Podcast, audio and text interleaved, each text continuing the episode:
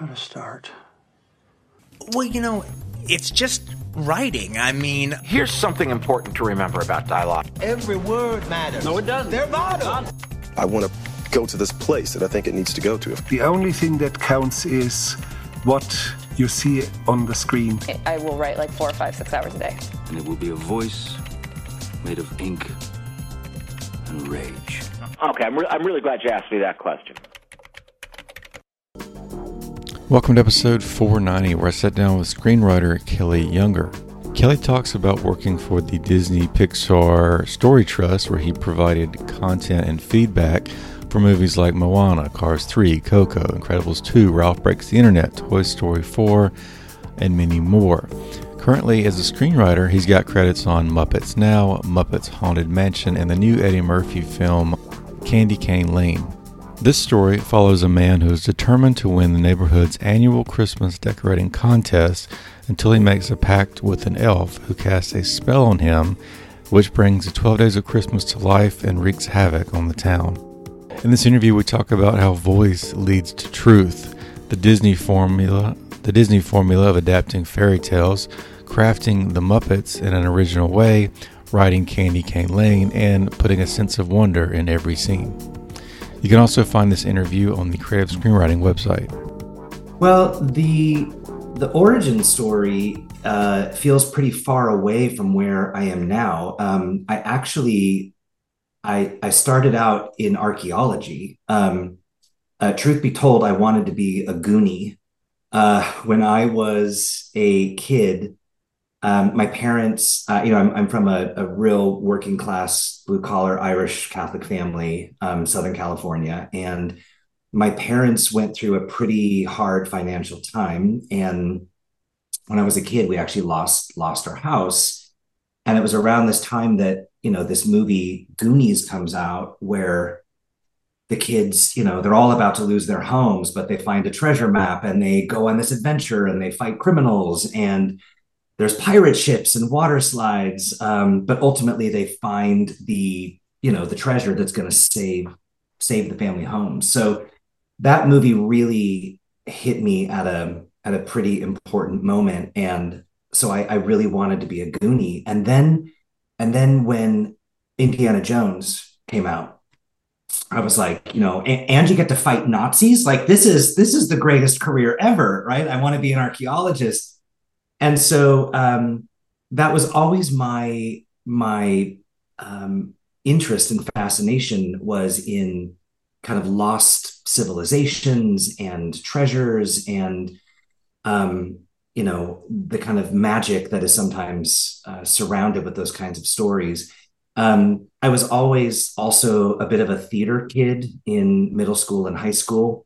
Um, so you know I, th- those were all of my friends. And um, when it came time for school, I actually studied English literature and classics. I did Greek and Latin. I was, you know, I, I moved to Chicago and I was doing graduate school um, in classics, and uh, it started to lean more towards. Um, if you can believe this, I, I had a moment where I thought I might go for a degree in Egyptology, but I think it was because I really liked the movie Stargate and I was realizing I'm I might be making career choices based on on movies that I love, and so maybe there's something there.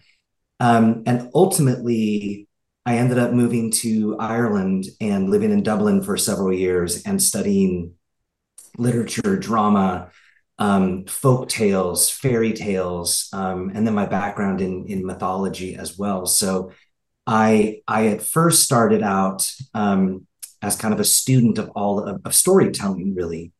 Um, but then, you know, my my theater background kicked in, and I I started writing plays. Um, mostly because I was broke. I was actually living in Ireland, and there was a contest for a play, and it paid a thousand pounds, which you know that was well over a month's rent for me at the time and I wrote a play quickly and submitted it, and it was selected and produced, and then it got me involved in the Dublin Theatre Festival, and so for many years I I pursued and and had a career as a playwright.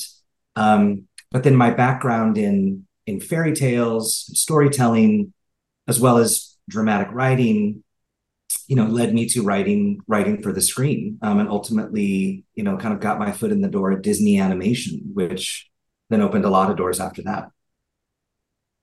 Was there a point? So going kind of back to your childhood for a moment, um, a lot of these things are riskier as opposed to taking more of a traditional job. Any any advice for those who are looking for that persistence you need to make this a career?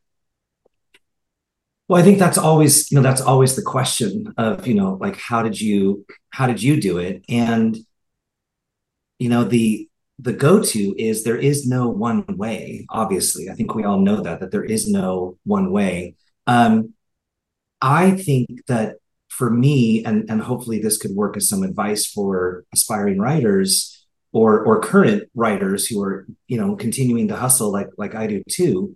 Um, I just find that if you focus on what is the what is the true story that you want to tell? What is the story that you really have to get out there into the world? And it doesn't have to be true in the sense of um, autobiographical or anything but true in the sense of you know what is what what is the world that you experience or the world the way that you see it or the world the way that you think that you know it um, that's all i think it means when someone talks about a writer's voice um, i think voice is just it's somebody courageous enough to tell their own truth mm-hmm. um, so i know that you know in addition to the contests and the festivals and submitting work and networking and, and all of the stuff that you still have to do i think the the endurance part comes from trying your best to consistently write something that is meaningful and, and personal to you because I, I think that's the best way for others to find find your work and to really connect with it hmm. There something you maybe do differently because of your different studies? Like if you're going to, if you get a job to write something or you're coming up with a spec script, do you have a theme in mind, a plot, and then you maybe go back to researching some of the fairy tales you know so well or anything like that about the way you kind of come up with story? Well, I, I'm a big I'm a big uh, proponent of research. Um, I, I, really learned this in in my time with the Story Trust and the Brain Trust at, at Disney Animation and Pixar. It's just research, research, research. And there is that old cliche of write what you know, which is true. But I also feel like write what you want to know, write about the things that you are curious about or that you want to know about. So I'm a big believer in in research. And um, yes, sometimes I will go back and um, try to find some structural um, advice from fairy tales. Uh, when I was working on uh, Ralph Breaks the Internet, uh, I said to Rich Rich Moore uh, and Phil Johnston, the directors, we were we were just stuck on a story point, and I said, "Well, you know, this is it's Hansel and Gretel. Ralph and Vanellope are really Hansel and Gretel getting lost in the woods, but for Ralph and Vanellope, it's the internet. They're going to get lost in the internet." And so little little things. Um, sometimes it's helpful to remind yourself when you're really in the weeds. It's you're you know it's really complicated and you're overwriting and you're overthinking and you just can't you can't see a way out. Where I feel it's really helpful to turn to fairy tales in particular is that they're so simple. Mm. They're just so simple and they're so short and they're so universal. They cut right to the core of the character and what they want. And so um, I do when I whenever I get a bit stuck, I I go and I, I try and watch movies for inspiration. You know, read plays, read short stories, read fairy tales. I just I try to remind myself that you know I'm not the first one to do this. I'm not the first one to to you know get stuck like this. So there's there's got to be a way out of the woods here. Is there something Disney does differently with those stories? Because a lot of the true fairy tales are pretty harsh. A lot of them have all kinds of rough endings and everything else. Is there like a Disney-fied version that you kind of leaned into? Well, I mean, you're 100% right. So, one of the interesting things about uh, my time there is um, there is this long tradition of sort of sanitizing fairy tales and these childhood stories because you're right the original fairy tales are are grim like literally grim. That's where you know how we get that's where we get that word from the brothers grimm. And they're violent and gory and terrifying and children get eaten and you know like these really delicious awful things happen.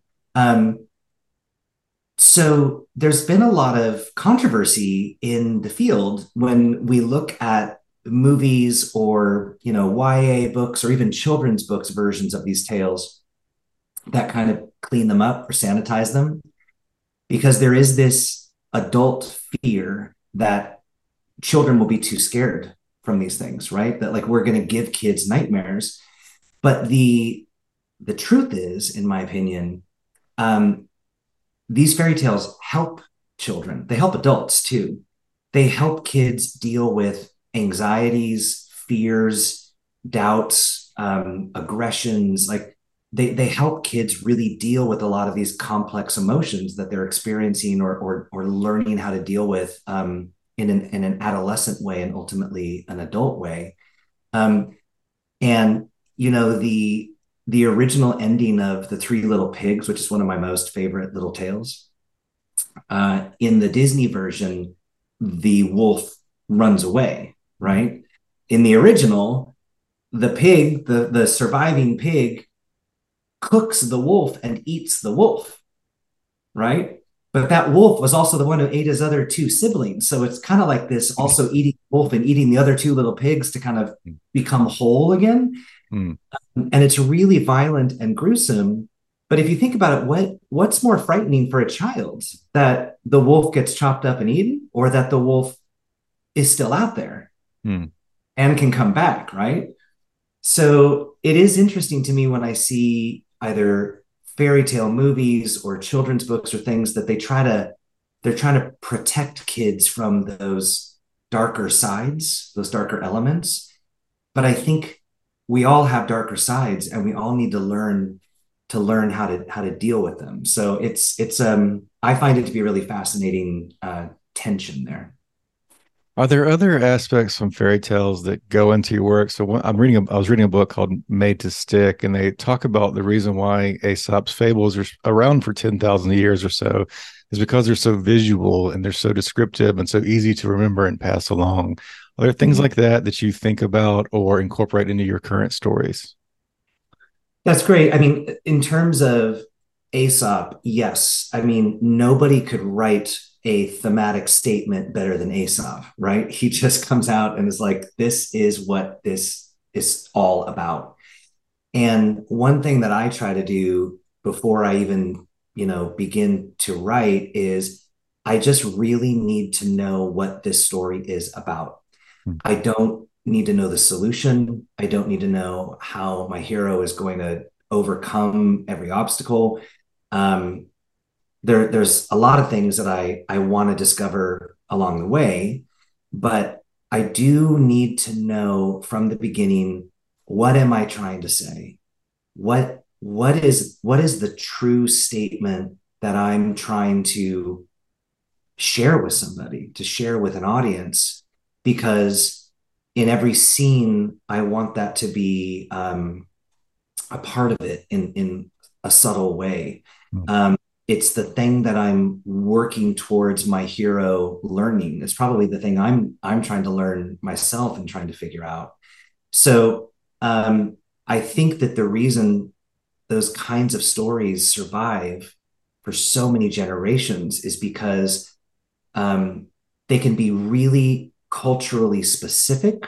They can be really historically specific. And we might feel like we, we don't have a connection to a land so far away from our own or a time so long ago. But I think where we feel the connection is when there's a really simple, universal truth that we still feel um, simply because we're because we're human. Hmm. Is there an example from your own work that comes to mind, like maybe when you started working on some of the the Muppet shows and movies? Anything there that like a personal story and how you kind of weave that in?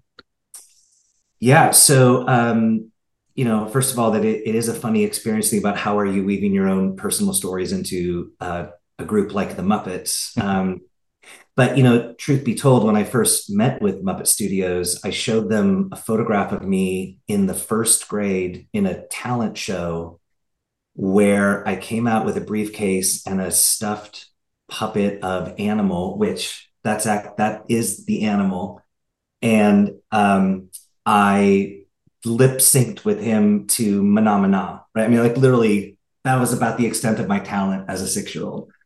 So I already had what felt like a very personal connection to the Muppets. Um, I also feel like watching the Muppet Show as a really young kid made me fall in love with the theater. I loved all of the backstage antics. Um, but I, I feel like my my real personal connection to the Muppets is that they're all weird, they're all crazy. They um, they're they're not all really talented, but man, they work really hard and they just want to put on a good show and they've got each other's backs and they'll screw up a lot, but they they love each other and the show must go on. So um, when I when I started writing for them, I immediately felt um, connected to them for those reasons.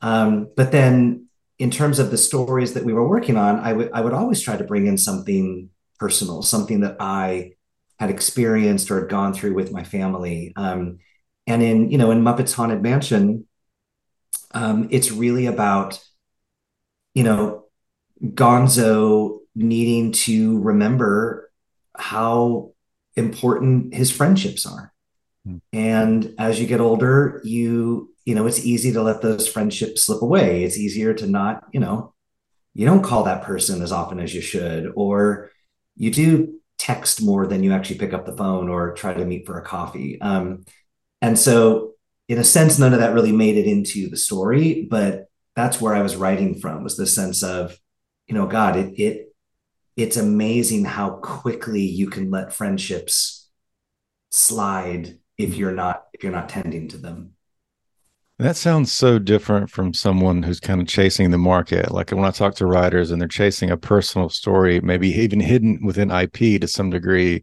it's more like a therapeutic session as opposed to something that doesn't matter. It seems like there's a lot more value in that. I, I think so, and I, I I will also be honest with you. I, I had to learn that lesson mm. um, when I when I first you know, when I first got representation and I was first trying to figure out, you know, what what am I going to do? I chased the market and I, you know, everybody, oh my God, zombies are the it thing right now. I have to write something with zombies. Or, um, you know, there, there's horror is really hot right now. We're going to send you out on on horror scripts and, or you know, we're doing, you know, we're, we're going to send you out on this thriller and stuff.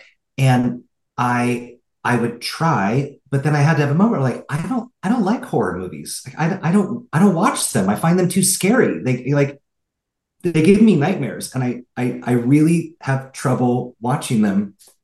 So how on earth could I ever write a good one? You know, um, and so I I know that writers I think sometimes have a fear of being pigeonholed, right? And but I I feel like it's okay to pick a lane because you can always change lanes, right? If you're, especially, you know, you drive in Southern California, like we're constantly changing lanes. But for me, once I had a moment of my lane is family. I I I love watching movies with my family. I love movies about family. Based on some of what I told you, um, most of what I write or most of what I'm drawn to has some sense of home involved, has some quality of trying to save a home or restore a home or bring everybody back home. Um, I just I can't I can't escape that, and so I definitely am in, in that PG lane, and and I love it here. And that doesn't mean that I'm gonna be here for the rest of my life. It doesn't mean that I can't, you know, change lanes into something that's that's adjacent and nearby and learn and grow and and write in that in that genre. Um, but I feel like rather than trying to chase the market and you write the zombie script and then every executive is reading nothing but zombie scripts they nobody wants to make a zombie thing anymore um, but when the appetite comes back and it, it will sometimes just got to wait when it comes back to your lane then there you are and you're ready and you've got your scripts and you've got your pitches and your get your generals set up um, to go out and pitch on things. So I, I think it's it's um, it takes a lot of patience and a lot of you know confidence is not the right word, but uh, hope. I guess I guess hope that if you just keep going, that eventually the market will will will come to you. Yeah, we've said a lot already. So we're in family family f- friendly movies about home and friendship where did you initially did you have the idea for candy cane lane did you get involved with something else how did this all come together well so even though there are so many fantastical creatures and magic and all these kinds of things in this movie it, it actually is based on a true story. It's based on a personal story. Um my uh, there is a real town called el segundo california. It's here in the south bay. Um, it's a quirky wonderful little beach town but it's nestled between LAX and the Chevron refinery and the water treatment plant. Um, and so it it is this kind of odd little beach town. But my parents moved there many, many, many years ago, and they moved um, to a part of the neighborhood where every year the end of the cul-de-sac goes all out for Christmas and they dubbed it Candy Cane Lane since like the 1940s. Um, and my parents' house is at the street at the very top of that same street. And my dad, who is a he's a truck driver by trade. Um, my parents didn't go to college, um, always sort of working blue collar jobs. And he, uh, but he should have been an artist. He mm-hmm. he was a woodworker. He was constantly making things when I was a kid. In fact, I, we can see, but like these these chess pieces mm. behind me and stuff, he he hand carves all all these kinds of things. Um, so when he found out this neighborhood goes all out for Christmas, he wanted in on the action, and he went way over the top, built tons of things, put them all in the front yard, and the controversy that first year was his house got featured in the local paper, but he was sort of like a block up from the official lane. So there was a little, there was some tension to say the least. And that's when I thought, oh, how funny this, this, um, this block that goes all out for the holidays might be a little more like Game of Thrones under there. Like there's like, I learned about these rivalries and there's politics involved and when do we open and who's cleaning up and who's going to play Santa this year and all this kind of stuff. So um, over the years, we would always go to Candy Cane Lane. Our children have been going there since they've been in strollers. We've gotten to know people on the lane. But my dad every year would do a different theme. And so the neighbors going down the street would always ask for his hand me downs. So over the years, my dad's work would go down the lane. And now the Candy Cane Lane is much bigger, much longer. More neighbors are involved, and it kind of all leads up up the hill right into my dad's my dad's driveway. So I I always wanted to write a Christmas movie, and I knew that if and when I did, it would be set um, it would be set in in, Can- in Candy Cane Lane in El Segundo. Where does some of the magic come from? So, I mean, you study fairy tales. Is that just kind of your natural inclination? Do you try to write a basic story outline first and then see where that weaves in? Or tell me a little more about the process. I do think I try to always start in a way that's the most grounded. Um, I do try to start simply with who's who's our hero? What's their problem? What do they want? What's going to happen if they don't get it? Why is this happening right now? Um, what what is the reality for for this particular character? So I always try to start very grounded. Um, but then you're absolutely right. I I then want a bit of magic. I do want something heightened. I want um, a little bit of the supernatural or the charmed. Um, and I I think I try to do that a lot. You know, I'm I I do try to you know, for myself, I always think keep them wondering. And I don't mean keep audiences guessing. I mean try to instill a sense of wonder in every scene, um, highlight the charm and the magic and the joy. Hmm. Make something wonderful. You know, that's that's what I always try to do. And so once I have the grounded version, then I want to add magic, but I want the magic to come from within. I don't want it to feel like it's being placed on top of it. Hmm. I want the magic to come from something that's flawed or broken or needs fixing within the character. Mm. um, so that the magic doesn't feel artificial that it doesn't feel you know tacked on. I want it to feel like it's coming from the problem. Because um, whenever i don't know about you but whenever i have a problem i wish i had a magic wand to just wave it and make it go away. Um, but we always know that's never that, that solution never works out. For something like this do you look to other uh, Christmas movies or stories to kind of create some rules, or do you make your own rules as you go along in terms of magic and some of those things? Well, I did a lot of both. Um, obviously, you know, I, I love Christmas movies. It's our favorite family pastime is to watch Christmas movies as a family. So I've like everybody, I feel like I've watched a ton of Christmas movies. But I also then knowing that I wanted to write one, I I really studied the genre. And I feel like that's the best thing that that writers can do is and not to copy, not to emulate, but just to really understand how the genre works. What are the what are the elements that make it a Christmas movie? Mm-hmm. And I, I I felt like I was starting to recognize kind of two types of Christmas movies.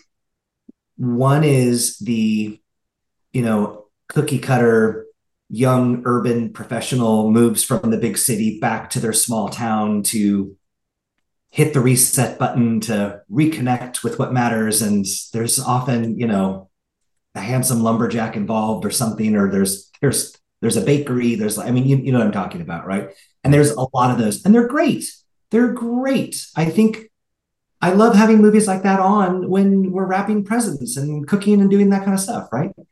Um, or it's the millionth iteration of Dickens' A Christmas Carol, right? We kind of keep telling and retelling versions of that story. So what what I knew is I really wanted to try and do something different from those two. I, I really wanted to do something original um, I I tried to do something where I I had to make up the mythology. I had to make up the rules, and you know that that's complicated and tricky, and you know it's much easier to rely on a template or a cookie cutter.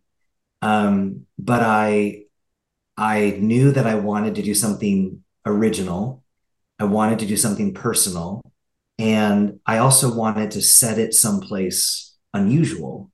Um, you know, most Christmas movies take place where it snows. And I didn't grow up with snow. I grew up with sand, you know, near the beach. And when I was a kid, we would take our boogie boards and at Christmas we would go to the beach and we'd go down the sand dunes pretending that we were on sleds. Um, so I knew that I wanted to to tell a Christmas story in in a real place that had a, I had a real connection with, but I wanted to do it in kind of a really unusual way in an unusual place uh, as well. I think we're almost out of time. Just um, one or two more. Um, any any other advice for those writers trying to break in today that want to write family stories? Anything about getting noticed or getting their scripts read or or made? Well, the for those writers who are interested in writing about their own families, I do think sometimes doubt sets in that anybody outside of your family would be interested in your family right? We all have those family stories the family lore the legends the dysfunctions the characters right? But sometimes we feel like yeah but would anybody really think this is interesting? Because to me it's just my family. Um or i think sometimes fear sets in of like i i can't air my dirty laundry or i you know my family would kill me if i told this story or based some characters on them. Um i think if you are interested in writing about your family the the number one thing to do is to just try to muster the courage to do so and to do so in an honest way. Um, that i think is the biggest uh, is the biggest hurdle. Um, yeah i think i think that's it i think it has to do with courage Thanks so much for tuning into the show. Before you take off, I want to give you a free gift. I'm giving you my first book, Ink by the Barrel, for free. That's the digital download and audiobook at brockswinson.com. Inside this book, you'll learn how to annihilate writer's block by embracing Elizabeth Gilbert's playful trickster mentality. You can learn to weaponize your anxiety with Kevin Kelly's different is better approach, and learn how to defend your time with Ryan Holiday's calendar anorexia mindset. These are just a few ideas in the book Ink by the Barrel. It's also based on over 400 interviews I've done right here on Creative Principles. So go steal that book right now, Ink by the Barrel, to learn how to be a prolific writer. You can get your copy that's digital download and audiobook at brockswinson.com, B R O C K S W I N S O N.com. If it's your first time here, thanks for listening. We'll see you next time. Make sure to hit that subscribe button so you never miss an episode.